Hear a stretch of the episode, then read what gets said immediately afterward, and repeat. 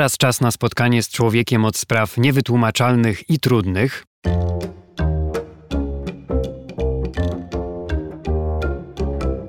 Rożek Urosiaka w raporcie. Doktor Tomasz Rożek, gospodarz kanału Nauka to Lubię i nasz stały współpracownik jest z nami. Dzień dobry. Dzień dobry. Dziś kryptonim 3R trochę formalnie i osobowo naruszony, ale najważniejsze, że przynajmniej 2R na miejscu i to nie znaczy, że się cofamy technologicznie.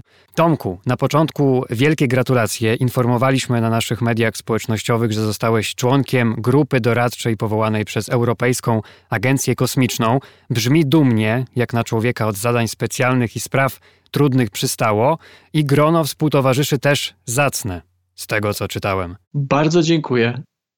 Nie wiem, czy mam coś więcej powiedzieć. No, chciałem, żebyś się pochwalił.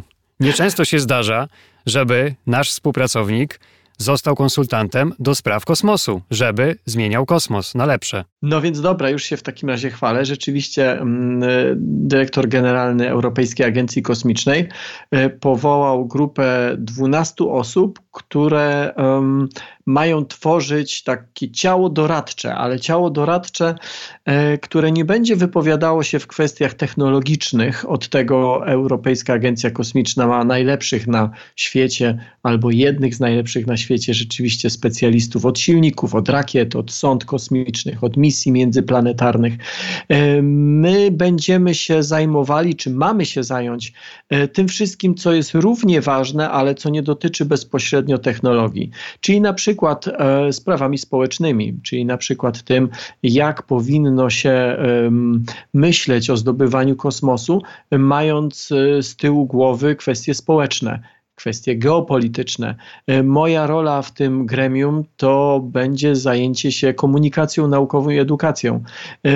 Jak każde ciało doradcze, zaledwie doradzamy. To nie jest tak, że mamy przełożenie czy jakąś moc sprawczą. E, szefostwo Agencji Kosmicznej może nasz raport e, przeczytać i zignorować, może wziąć pod uwagę, albo może wziąć pod uwagę tylko częściowo. Także e, na to pytanie nie jestem w stanie teraz odpowiedzieć, ale grupa została powołana od nowa, tak? To nie jest tak, że ja do niej wstępuję, a ona już działa jakiś czas.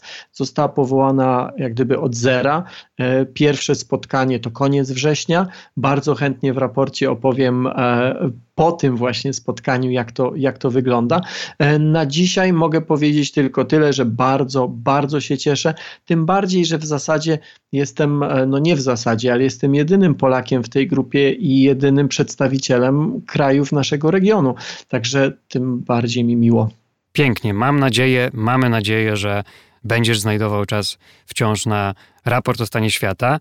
Tymczasem pozostańmy przy zacnych postaciach, towarzystwie, przy kosmosie w czasach internetu, Instagrama powiedzieć, że świat, a przynajmniej spora jego część, żyje jakimiś zdjęciami, byłoby tanim banałem, ale tym razem, jak się wydaje, są to wyjątkowe yy, zdjęcia, prawda? Tak, to są zdjęcia, które e, można oceniać na wielu warstwach, bo jedna warstwa to jest taka, mm, e, taka wizualna, że one po prostu są piękne.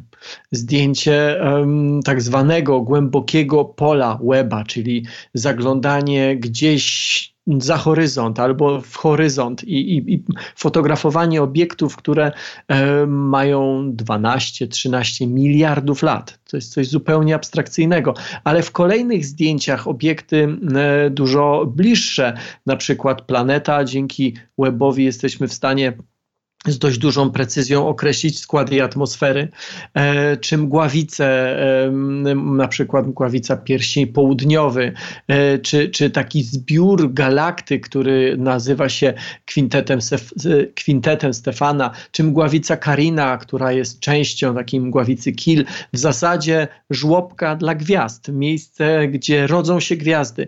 To są, to, to są właśnie dla kogoś, kto mm, nie zna się na kosmosie, one są po prostu piękne, ale one też i tak postrzegam ich ogromną wartość, także tak, ale one motywują do tego, żeby chcieć wiedzieć więcej. No właśnie, powiedzmy w ogóle o co chodzi, właściwie przypomnijmy, bo pewnie wielu z Państwa już wie o co chodzi. Amerykańska Agencja Kosmiczna NASA opublikowała pierwsze zdjęcia z teleskopu kosmicznego Webba, największego, najbardziej dokładnego teleskopu do badań kosmicznych, który ma badać początki wszechświata i ewolucję galaktyk, co może może mieć przełożenie także na nasze e, życie. To pierwsze zdjęcie w tym tygodniu opublikowane. Zresztą wszystkie zdjęcia mogą Państwo bez problemu znaleźć w internecie, a jak chcą Państwo e, polegać na raportowych źródłach, to publikujemy odnośnik e, do nich w najnowszym sobotnim przeglądzie prasy i we wcześniejszym newsletterze, czyli środowym wyborze tekstów zagranicznych dla subskrybentów kanału także to najgłębsze i najbardziej szczegółowe zdjęcie wszechświata, które do tej pory wykonano. Chwaliła się NASA tym pierwszym zdjęciem. Powiedzmy, co na nim widać? Widać mnóstwo kropek um, kolorowych i y, można by pomyśleć, no po prostu gwiazdy. Y, to nie są gwiazdy, to są całe galaktyki. Każda ta kropka to jest osobna galaktyka, a w każdej z tych galaktyk jest kilkaset miliardów gwiazd i być może też kilkaset miliardów planet. Ten obszar, który na tym zdjęciu widzimy, to nie jest duży kawał nieba. To jest mniej więcej taki kawałek, jak byśmy wzięli ziarenko piasku e, między dwa palce i wyciągnęli daleko przed siebie dłoń. To taki obszar, jaki to ziarenko piasku na niebie zakryje, to właśnie taki obszar tutaj widzimy. Na tym zdjęciu cały czas to jest coś tak wielkiego, czy to jest taki kawałek, jaki przykrywa zaledwie ziarenko piasku na wyciągniętej dłoni, na wyciągniętej ręce. E, tutaj jest przynajmniej kilka tysięcy, kilkaset, może kilka tysięcy kropek. Każda kropka to kilkaset miliardów gwiazd. Już samo to, niezależnie od tego, czy one są blisko, czy daleko, Samo to musi wzbudzać zachwyt albo lęk, na pewno emocje. Patrzę na te zdjęcia, czy patrzę na to zdjęcie pierwsze i widzę, że niektóre z tych kropek one są takie jakby maźnięte, takie jakby przeciągnięte. To nie jest błąd w pomiarze. Takie trochę robaczki, prawda? Można by powiedzieć. Takie trochę tak, tak, tak.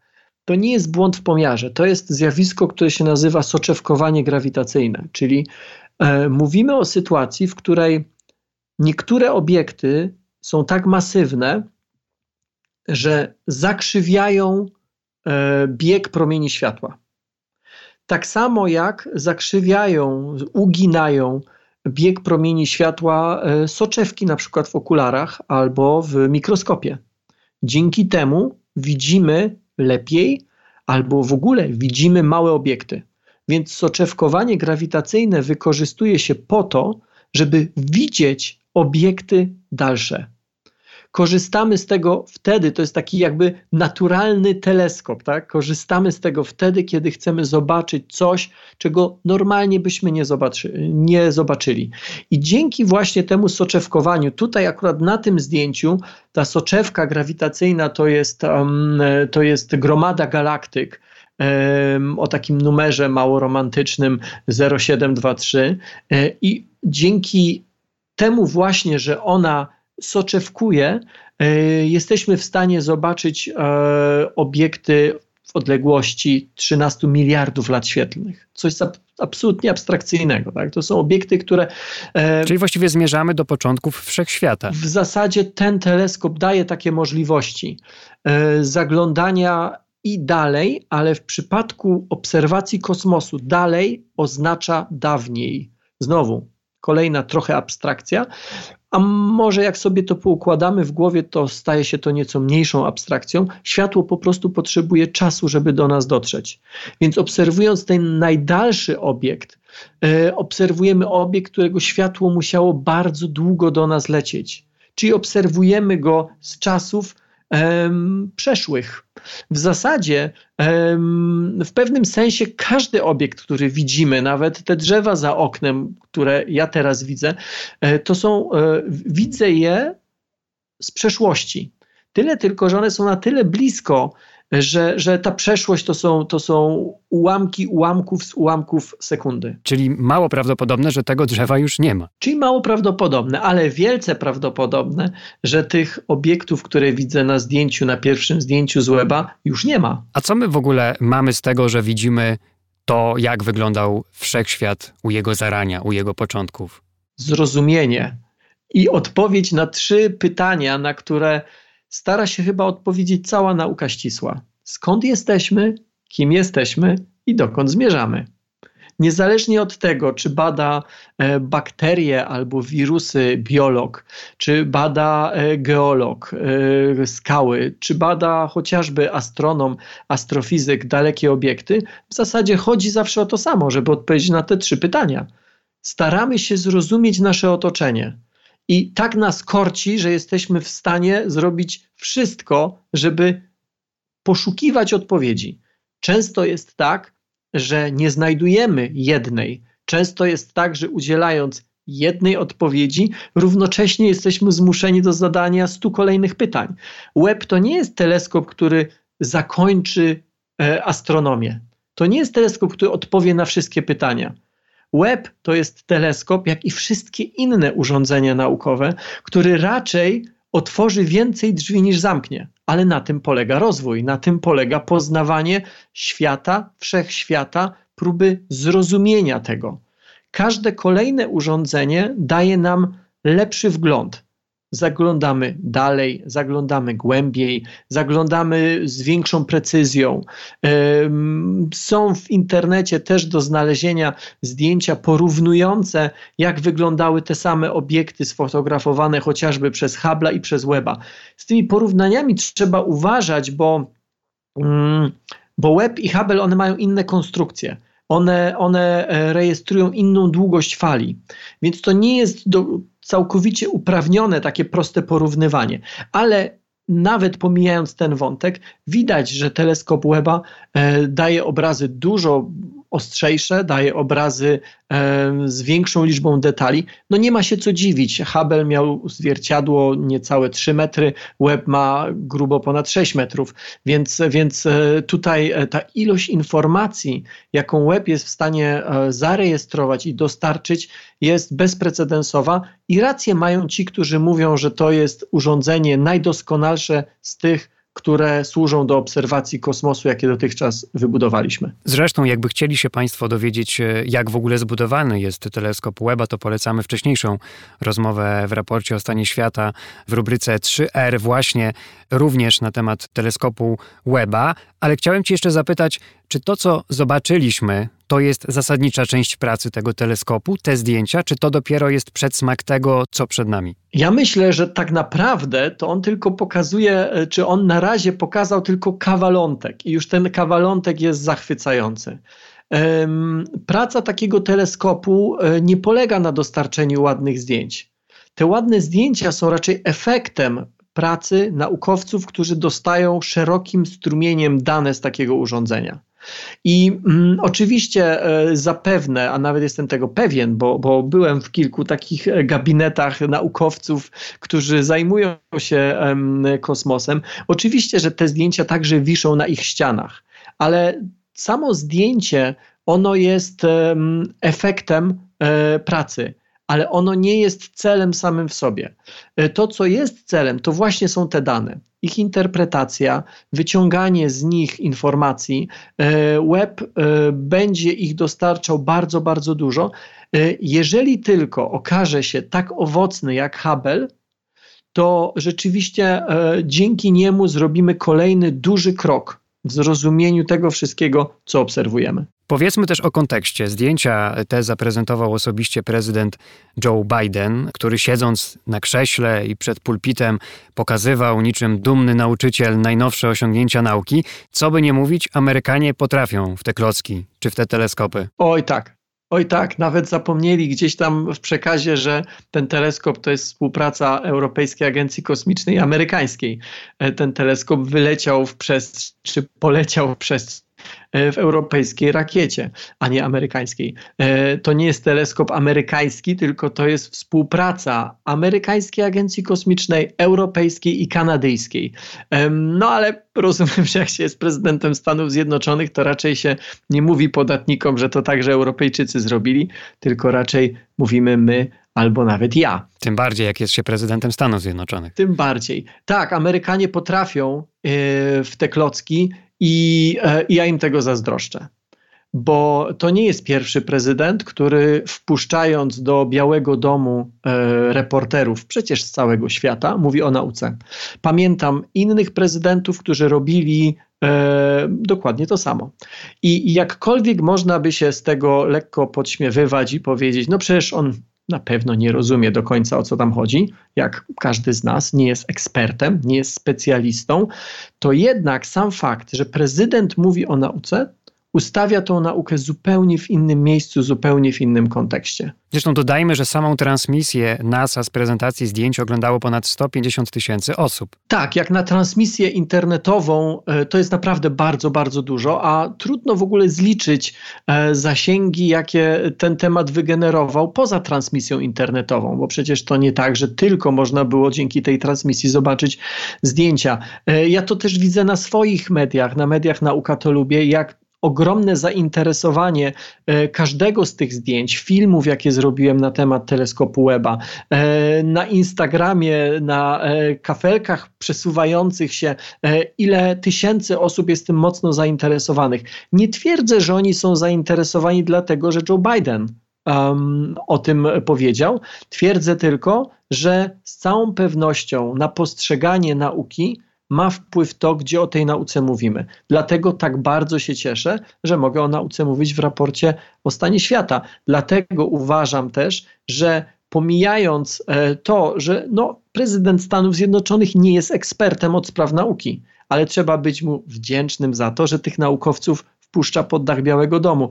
E, zazdroszczę naukowcom amerykańskim, że są wpuszczani pod dach Białego Domu. Bardzo bym chciał, żeby i nasi byli wpuszczani pod dach naszego pałacu prezydenckiego.